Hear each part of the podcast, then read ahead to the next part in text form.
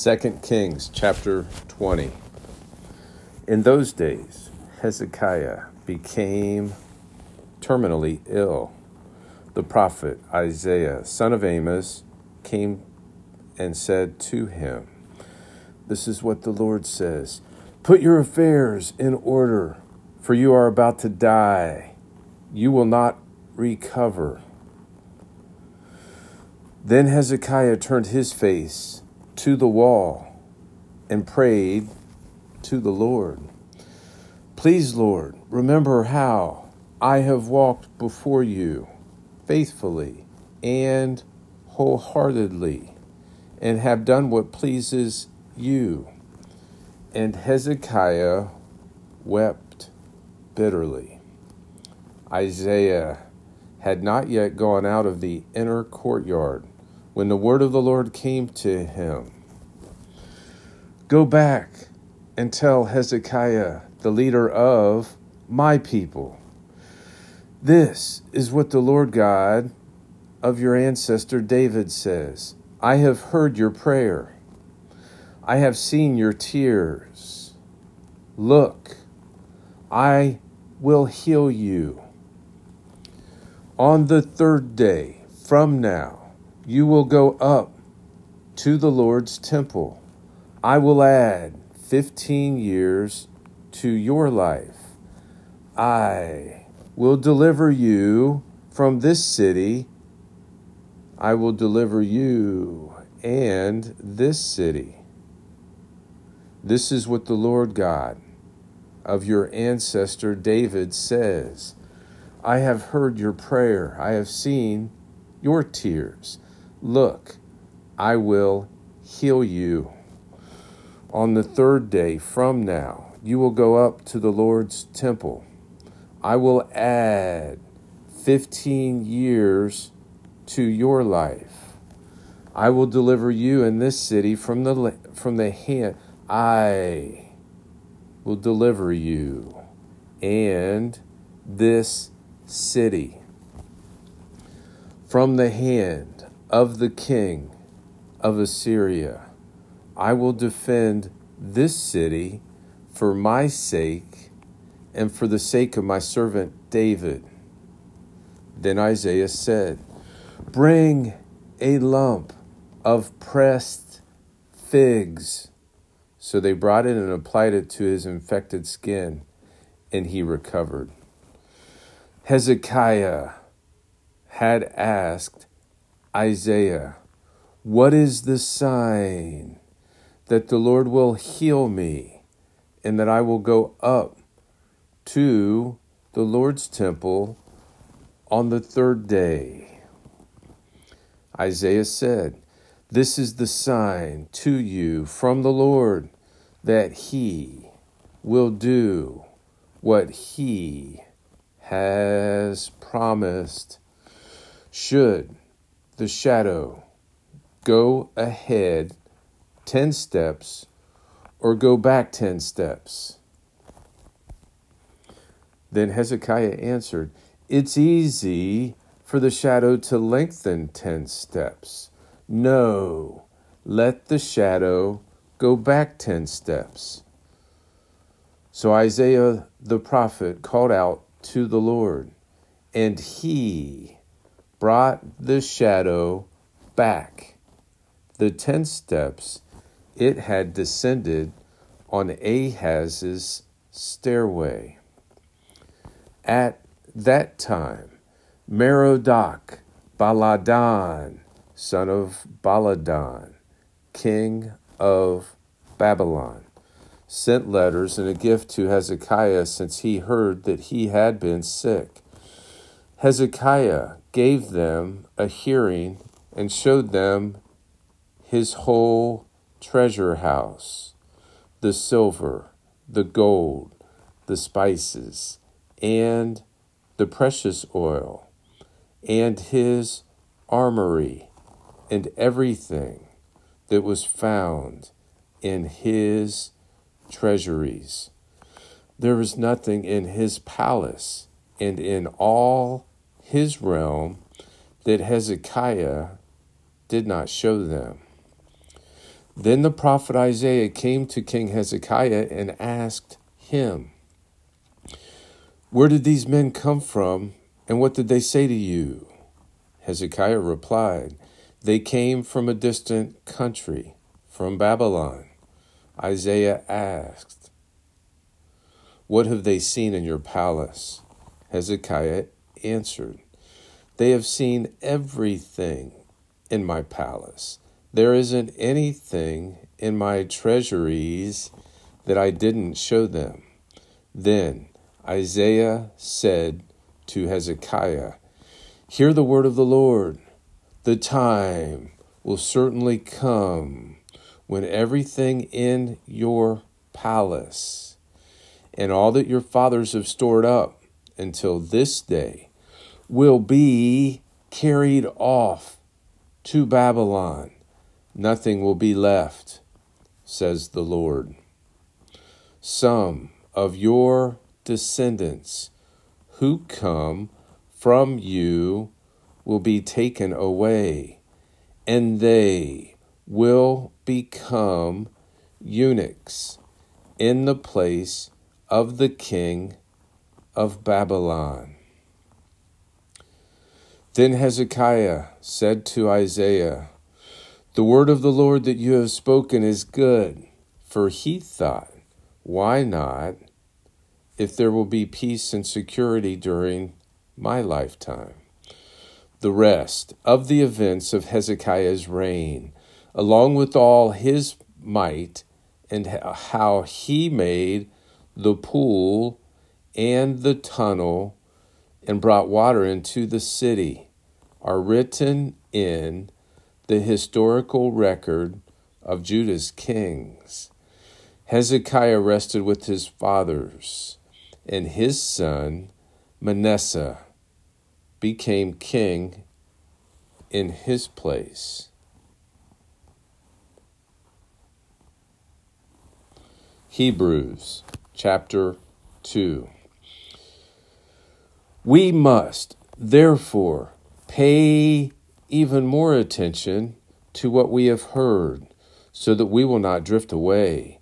For if the message spoken through the angels was legally binding, and every transgression and disobedience received a just punishment, how will we escape if we neglect such a great salvation?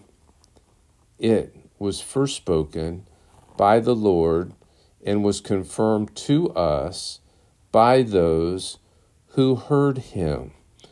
At the same time, God also testified by signs and wonders, various miracles, and distributions of gifts from the Holy Spirit according to his will.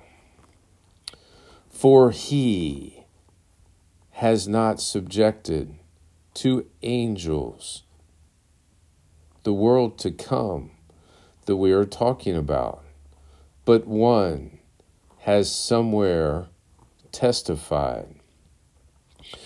What is man that you remember him, or the Son of Man that you care for him? You made him lower than the angels for a short time. You crowned him with glory and honor and subjected everything under his feet. For in for in subjecting for in subjecting everything to him he left nothing that is not subject to him as it is we do not see everything subjected to him but we do see Jesus made lower than the angels for a short time, so that by God's grace he might taste death for everyone, crowned with glory and honor because of his suffering and death. For in bringing many sons to glory, it was entirely appropriate that God, all things exist for him, and through him should make the source of their salvation perfect through sufferings. For the one who sanctifies and those who are sanctified all have one Father. For the one who sanctifies and those who are sanctified all have one Father. That is why Jesus is not ashamed to call them brothers, saying, I will proclaim your name to my brothers. I will sing hymns to you in the congregation. Again, I will trust in him. Again, I will trust in him. And again, here I am with the children God gave me. And again, here I am with the children God gave me. Now, since the children have flesh and blood in common, Jesus also shared in these, so that through his death he might destroy the one holding the power of death. That is the devil. And free those who were held in slavery all their lives by the fear of death. For it is clear that he does not reach out to help angels, but to help Abraham's offspring, but to help Abraham's offspring. Therefore, he had to be like his brothers in every way, so that he could become a merciful and faithful priest, high priest, so that he could become a merciful and faithful high priest in service to God to make propitiation. Therefore, he had to be like his brothers in every way, so that he could become a merciful and faithful high priest in service to God to make propitiation for the sins of the people. For since he himself was tested and has suffered, he is able to help those who are tested. Hosea chapter 13. When Ephraim spoke, there was trembling. He was exalted in Israel, but he incurred guilt through Baal and died. Now they continue to sin and make themselves a cast image, idols skillfully made from their silver all of them the work of craftsmen. People say about them, Let the men who sacrifice kiss the calves. Therefore, they will be like the morning mist, like the early dew that vanishes, like chaff blown from a threshing floor, or like smoke from a window. I have been Yahweh, your God, ever since the land of Egypt. You know no God but me, and no Savior exists besides me. I knew you in the wilderness, in the land of drought, when they had pasture they became satisfied. They were satisfied, and their hearts became proud. Therefore, they forgot me, so I will be like a lion to them. I will lurk like a leopard on the path. I will attack them like a bear robbed of her cubs and tear open the rib cage over their hearts. I will devour them there like a lioness, like a wild beast that would rip them open. I will destroy you, Israel. You have no help but me. Where now is your king, that he may save you in all your cities, and the rulers you demanded, saying, Give me a king and leaders.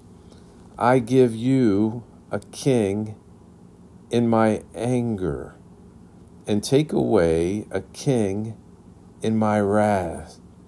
Ephraim's guilt is preserved, his sin is stored up. Labor pains come on him. He is not a wise son, but when the time comes, he will not be born. I will ransom them from the power of Sheol. I will redeem them from death. Death, where are your barbs? Sheol, where is your sting? Compassion is hidden from my eyes. Although he flourishes among his brothers, an east wind will come a wind from the Lord rising up from the desert. His water source will fail, and his spring will run dry. The wind will plunder the treasury of every precious item. Samaria will bear her guilt because she has rebelled against her God. They will fall by the sword. Their little ones will be dashed to pieces, and their pregnant women ripped open.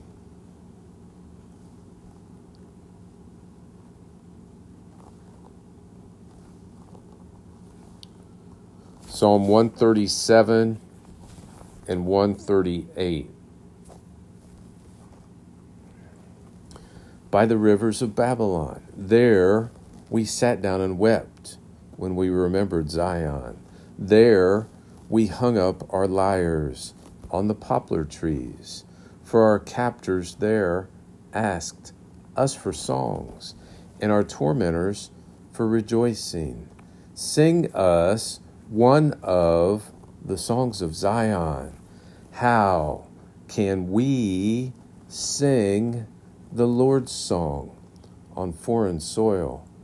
If I forget you, Jerusalem, may my right hand forget its skill. May my tongue stick to the roof of my mouth if I do not remember you. If I do not exalt Jerusalem as my greatest joy. Remember, Lord, what the Edomites said that day at Jerusalem. Destroy it, destroy it, down to its foundations. Daughter, Babylon, doomed to destruction. Happy is the one who pays you back what you have done to us. Happy is he who takes your little ones and dashes them against the rocks. I will give you thanks with all my heart. I will give you thanks with all my heart. I will give you thanks with all my heart. I will sing your praise before the heavenly beings. I will bow down toward your holy temple and give thanks to your name for your constant love and truth. You have exalted your name and your promise above everything else. On the day I called, you answered me. You increased strength within me. All the kings on earth will give you thanks, Lord, when they hear what you have promised. They will sing of the Lord's ways. For the Lord's glory is great. Though the Lord is exalted, he takes note of the humble, but he knows the haughty from a distance. If I walk into the thick of danger, you will preserve my life from the anger of my enemies. You will extend your hand. Your right hand will save me. The Lord will fulfill his purpose for me. Lord, your love is eternal. Lord, your love is eternal. The Lord will fulfill. Your right hand will save me. Your love is eternal. Do not abandon the work of your hands.